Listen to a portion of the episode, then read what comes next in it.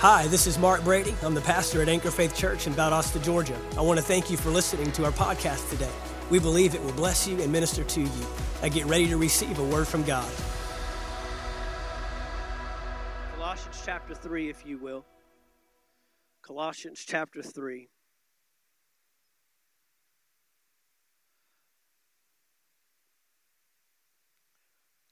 Colossians chapter 3, it's familiar verse especially around here. I love what this verse represents. It says in verse 1 If then you were raised with Christ, everyone say, raised with Christ. Let's do that one more time. Raised with Christ. We are raised with Christ, then we seek those things which are above, where Christ is. Where Christ is, sitting at the right hand of God. If then you were raised with Christ, seek those things which are above, where Christ is, sitting at the right hand of God. Starting off right here in verse 1, we're identifying that the resurrection of the Lord Jesus, the resurrection of Jesus Christ, for most believers is an event that they recall what God did with Jesus. But what we're missing in not fully understanding what this day is all about and what the resurrection of Jesus is truly all about is very rarely do we as believers apply that resurrection principle to us. To us. How does the resurrection apply to me? Being raised with Christ is an element that not a lot of believers, and you're not hearing much of it in church, but we need to hear more of it because the resurrection wasn't just something that happened to Jesus, it was something that happened through Jesus. I'll say that again. The resurrection wasn't just something that happened to Jesus, the resurrection is something that happened through Jesus. And he meant that that resurrection, he intended that that resurrection power and the resurrection process and the resurrection perspective, if you will, would be translated all the way down to you. I have to ask this question then what does my look what what does my life look like if I am raised with Christ? If I'm raised with Christ. What does my life look like? Well, I believe it's found in the next verse. I believe that what our life looks like is based upon how we look at life. I'll say that again. I believe that our life looks like how we look at life. The very next verse says, To set your mind on things above, not on things on the earth. Set your mind on things above, not on things on the earth.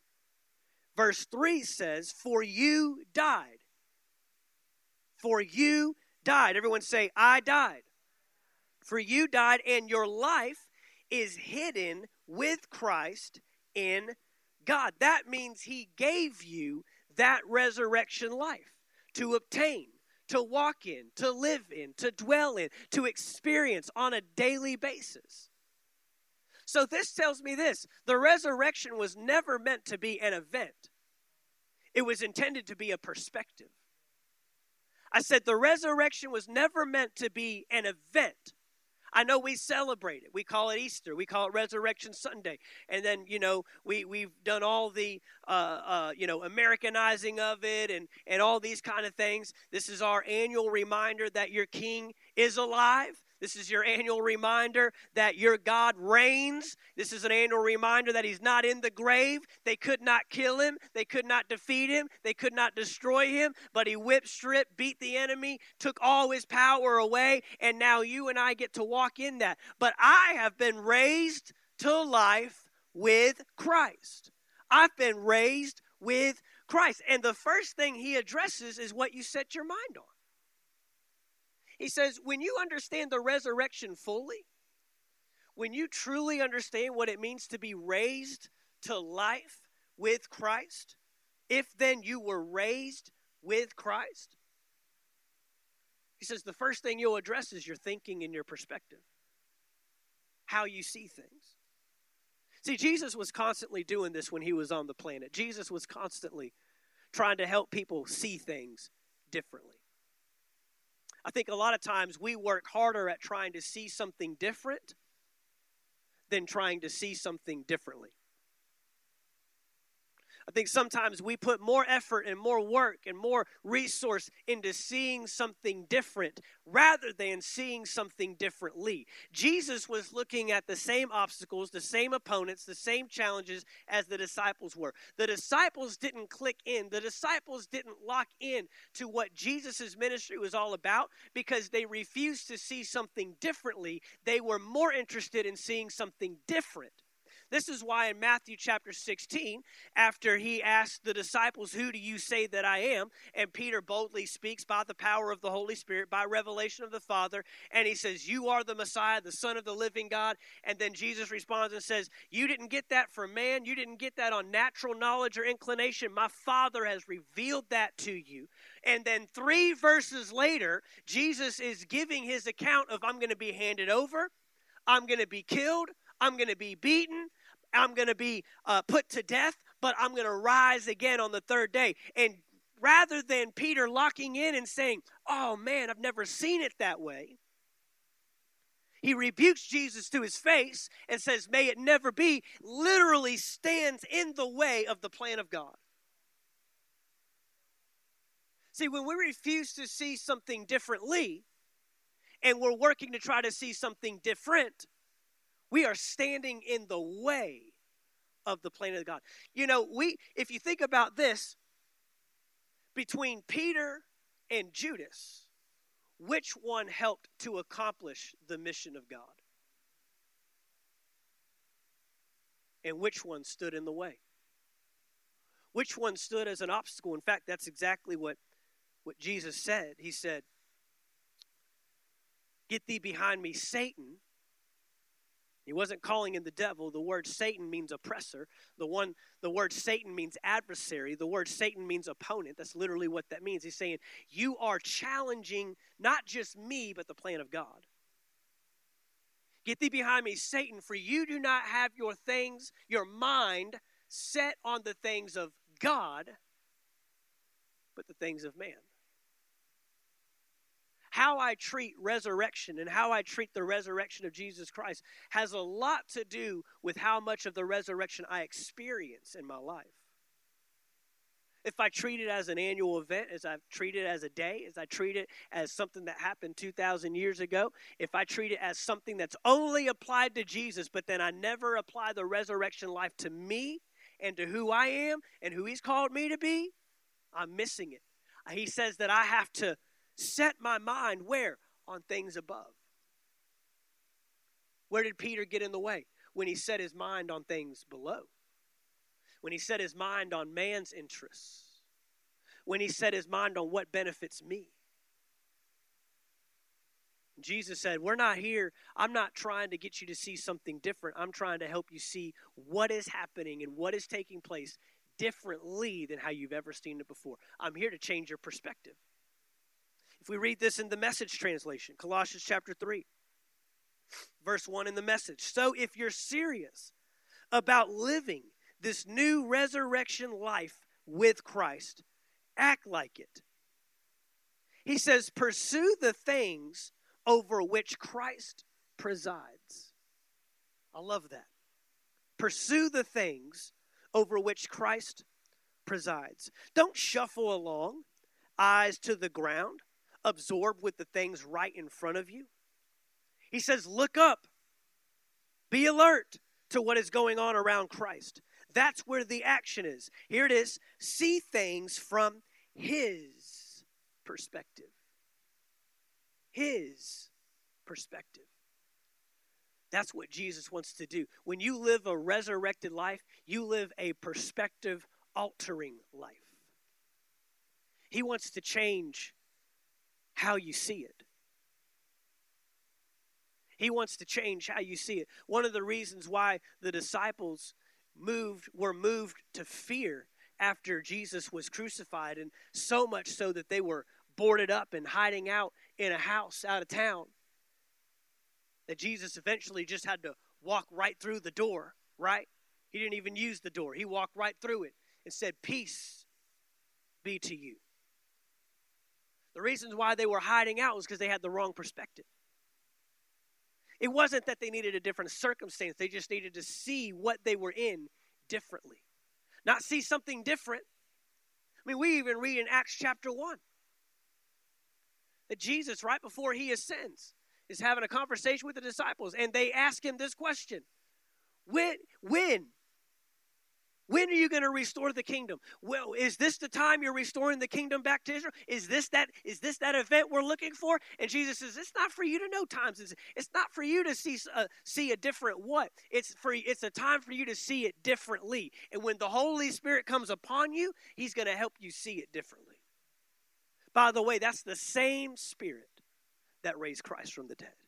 The same Spirit that raised Christ from the dead lives and dwells within you, helping you now see things the way God sees them. The resurrection is all about perspective. This day is all about perspective. 1 Timothy chapter 1. What perspective is that? What perspective is that? What perspective are we looking for? 1 Timothy chapter 1 verse 17. Now to the king, eternal, immortal, invisible, to God who alone is wise, be honor and glory forever and ever. The Bible tells us that God reigns as a king. Bible tells us that God reigns as a king. You know, in most forms of government, the people give up their life for the leader. In God's kingdom, the king gave his life for the people. He does it differently. Just in that very act alone of the crucifixion and the burial and the resurrection and all those steps and how this played out, he did it so differently the disciples couldn't even wrap their head around it. They couldn't even wrap their brain around the plan of God. What is he up to? What is he doing? Why is he handing himself over? Uh, uh, uh how many times has he talked about the, the might and the power of God? And then Jesus, even himself, you know I could bring down a legion of angels and destroy all of you right now. What is he up to? What's he doing? Well, God reigns as a king. And the perspective you and I have to get is a king's perspective. A king's perspective. Kings see it differently. Kings see the same problem, but with a different lens. Kings see the same situations, but with a different solution than what you and I. And he's saying, you've got to get a king's perspective to the king immortal, invisible. In Ephesians chapter 2, in Ephesians chapter 2, you get it, you have to get a king's perspective. Ephesians chapter 2 and verse 1. Here's what it says And you, everyone say, and you. Look at your neighbor, say, and you.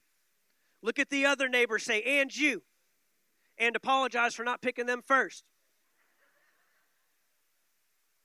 You're the second choice. And you he made alive, it says, who were dead in trespasses and sins in which you once walked according to the course of this world, according to the prince of the power of the air, the spirit who now works in the sons of disobedience. What does that mean? That means you once had a different perspective. You once saw things differently. You once had a lens. You once had had the, the sight that said, What does this benefit to me? What does this gain to me? What is in it for me? That was how we thought before. That was how we lived before. That's how we were uh, processing before. That was the perspective we had. Among whom also we all once conducted ourselves in the lust of our flesh, fulfilling the desires of the flesh and of the mind and were by nature children of wrath, just as the others. That was the perspective we used to have. But now verse 4 says, But God, who is rich in mercy, because of his great love with which he loved us, even when we were dead in trespasses, made us alive. Everyone say it together. Together. One more time. Made us alive with Christ. By grace you have been saved and raised us up. Say it together. One more time. Raised us up and made us sit together in the heavenly places in Christ Jesus, that in the ages to come he might show the exceeding riches of his grace in his kindness toward us in Christ Jesus. The resurrection is not just something God did for Jesus, God did to Jesus. It's what God did through Jesus, and you were on the other end. I said, You were on the other end. You were on the end that received the resurrection power, the resurrection perspective, the resurrection life, the resurrection increase. No, this is not a day. This is not an event. This is not a moment. This is not just something that we we once a year bring ourselves into remembrance of. We are walking in resurrection power day in and day out. And there's a church being raised up in these last days that knows who they are in Christ. Knows that they are seated with him in heavenly places, knows that they rule and reign over whatever Jesus rules and reigns over. As a people is being raised up in these last days that are not going to back down to what Jesus wouldn't back down to.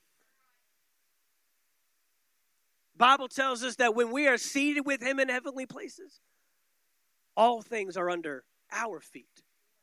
All things are under your feet.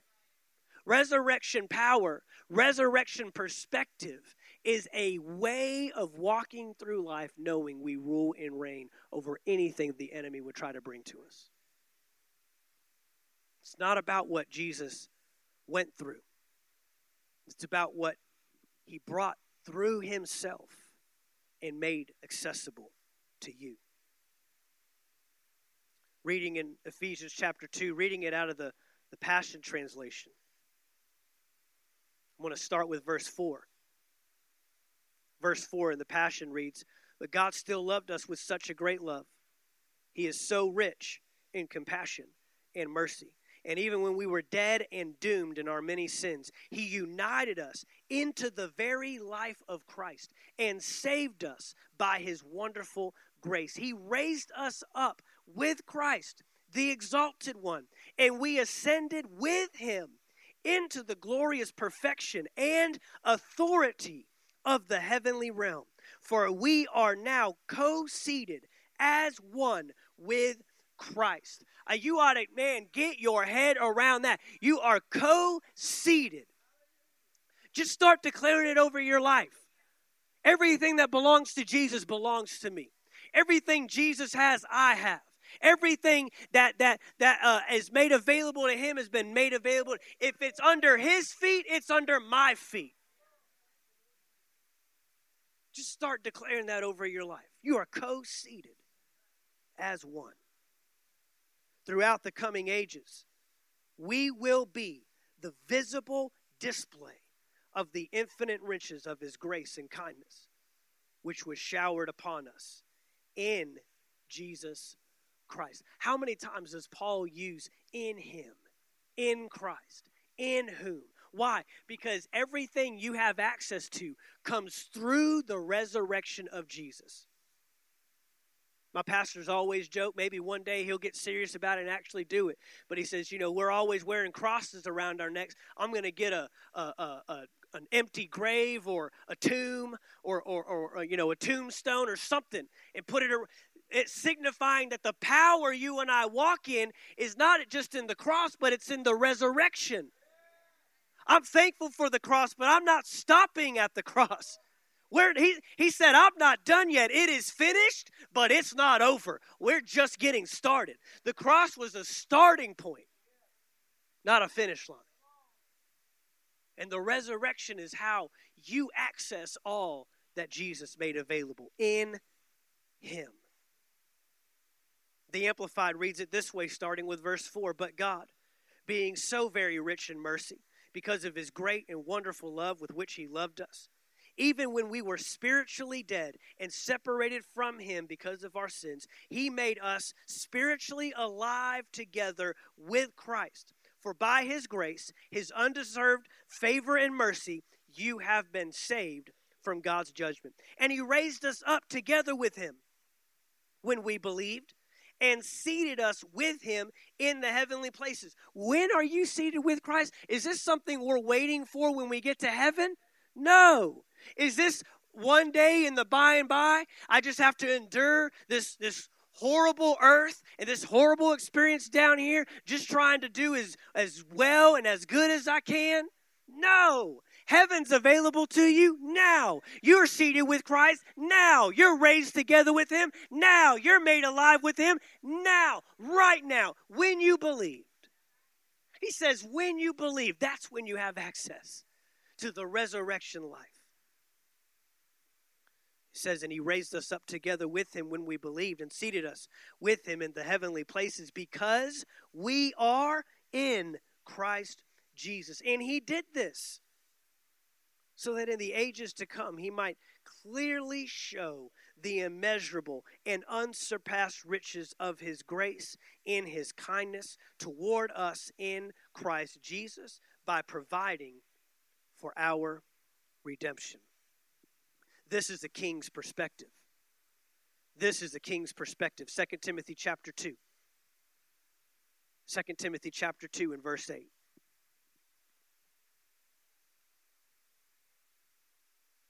2 Timothy chapter 2 and verse 8. And I'm going to read this out of the Passion Translation. Paul's writing and he says, But make Jesus, the anointed one, your focus in life and ministry. For he came to the earth as the descendant of David and rose from the dead, according to the revelation of the gospel that God has given me. This is the reason I am being persecuted and imprisoned by evildoers, enduring the suffering of these chains. But the word of God can never be changed. He says, even in moments that are, are uh, opposing to me, conflicting with me, contrary, even in situations and challenges where I might physically be bound he says, I'm experiencing the greatest freedom I've ever had. I endure all these hardships for the benefit of the chosen ones in Christ, so that they may also discover the overcoming life that is in who? Jesus Christ, and experience a glory that lasts forever. You can trust these words. If we were joined with him in his death, then we are joined with him in his life. You cannot resurrect what has not first died. You cannot resurrect what has not first died. He says, if you're joined with him in death, you'll be joined with him in life. If we are joined with him in his sufferings, then we will reign together with him in his triumph. But if we disregard him, then he will also disregard us. The New King James reads verse 11 This is a faithful saying. For if we died with him, we shall also live with him. If we endure, we shall also reign with him. Y'all know Romans chapter 5, verse 17 says that because of the great mercy the unsurpassing grace, because of the gift of righteousness, you and I can reign as kings in this life. Worship team, if you'd come. Reign as kings. Reign as kings. It's a simple message today that the resurrection power of God is not merely an event. If you take anything away from this today, I want you to understand and comprehend that what happened on that day when his body was found in that tomb no more gave you access to a life beyond anything you could dream of. a life of exceedingly abundantly above all you can ask or think, a life where heaven is now made available to you. There's no more waiting around, there's no more hoping and wishing, but by faith, you can access God's kingdom. By faith, you can access that righteousness. By faith, you can access resurrection power. But before you can access resurrection power, you must get a resurrection perspective. Set your minds on things above. Set your minds on things above. Set your minds on things above, not on things on this earth.